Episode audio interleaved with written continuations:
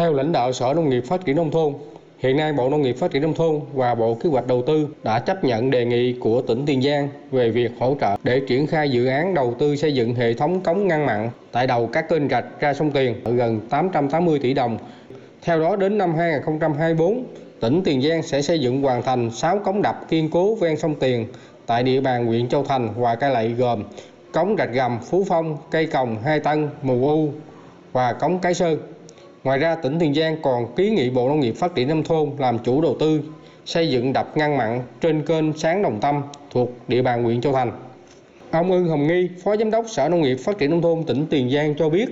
năm nay sẽ thực hiện công tác giải phóng mặt bằng, năm tới triển khai đấu thầu thi công. Các công trình cống đập này hoàn thành sẽ làm nhiệm vụ ngăn mặn xâm nhập từ sông Tiền, trữ ngọt phục vụ nhu cầu sản xuất cho 127.000 hecta diện tích cây ăn trái và lúa, đồng thời cung cấp nước ngọt phục vụ cho hơn 1 triệu mốt dân tỉnh Tiền Giang và Long An vào mùa khô hạn.